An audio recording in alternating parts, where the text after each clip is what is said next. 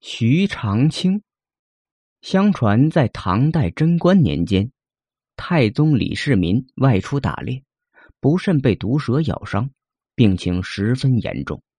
御医们用了许多名贵的药材，均不见效，急得团团转，只得张榜招贤，谁能治好皇上的病，重重有赏。民间医生徐长卿看见榜文，便接榜进宫。为皇帝治病，徐长卿把自己采来的蛇利草取二两煎好，一日两次让李世民服下，余下的药液用作外洗。第二天病情就有了好转，再连服三天，症状就完全消失了。李世民高兴地说：“先生名不虚传，果然药到病除，但不知所用何药啊？”徐听了，急忙跪下，吞吞吐吐的答不上话。原来李世民被蛇咬伤后，下了一道圣旨：凡是带蛇字的都要忌讳，谁说了带蛇字的话都要治罪。情急之下，一旁的丞相魏征灵机一动，连忙为他解围说：“哦，徐先生，这草药是不是还没有名字？”徐会意忙说：“呃，禀万岁。”这草药尚无名字，请皇上赐名。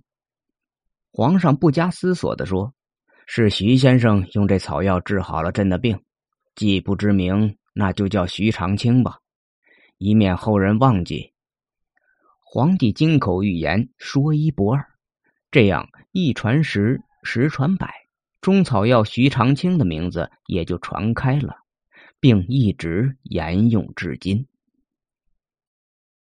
浮萍，在一个风雨交加的下午，李时珍采药避雨时，来到一条小船上。老渔翁和他的两个不到十岁的孙子热情的接待了他。老渔翁为李时珍端来吃的，李时珍也从包里拿出一瓶酒，招呼主人一起坐下共酌。交谈了一会儿，老人对李时珍的身份便清楚了。老人把自己知道的药物知识全告诉了他。末了，老渔翁想起一个问题，说：“我们这里还有一种草药，能治身痒、癣疮。”李时珍问：“那它生长在什么地方？有什么特征？”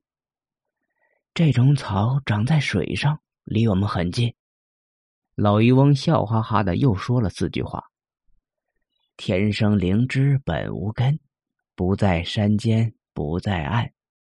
始因飞絮逐东风，泛根青青泛水面。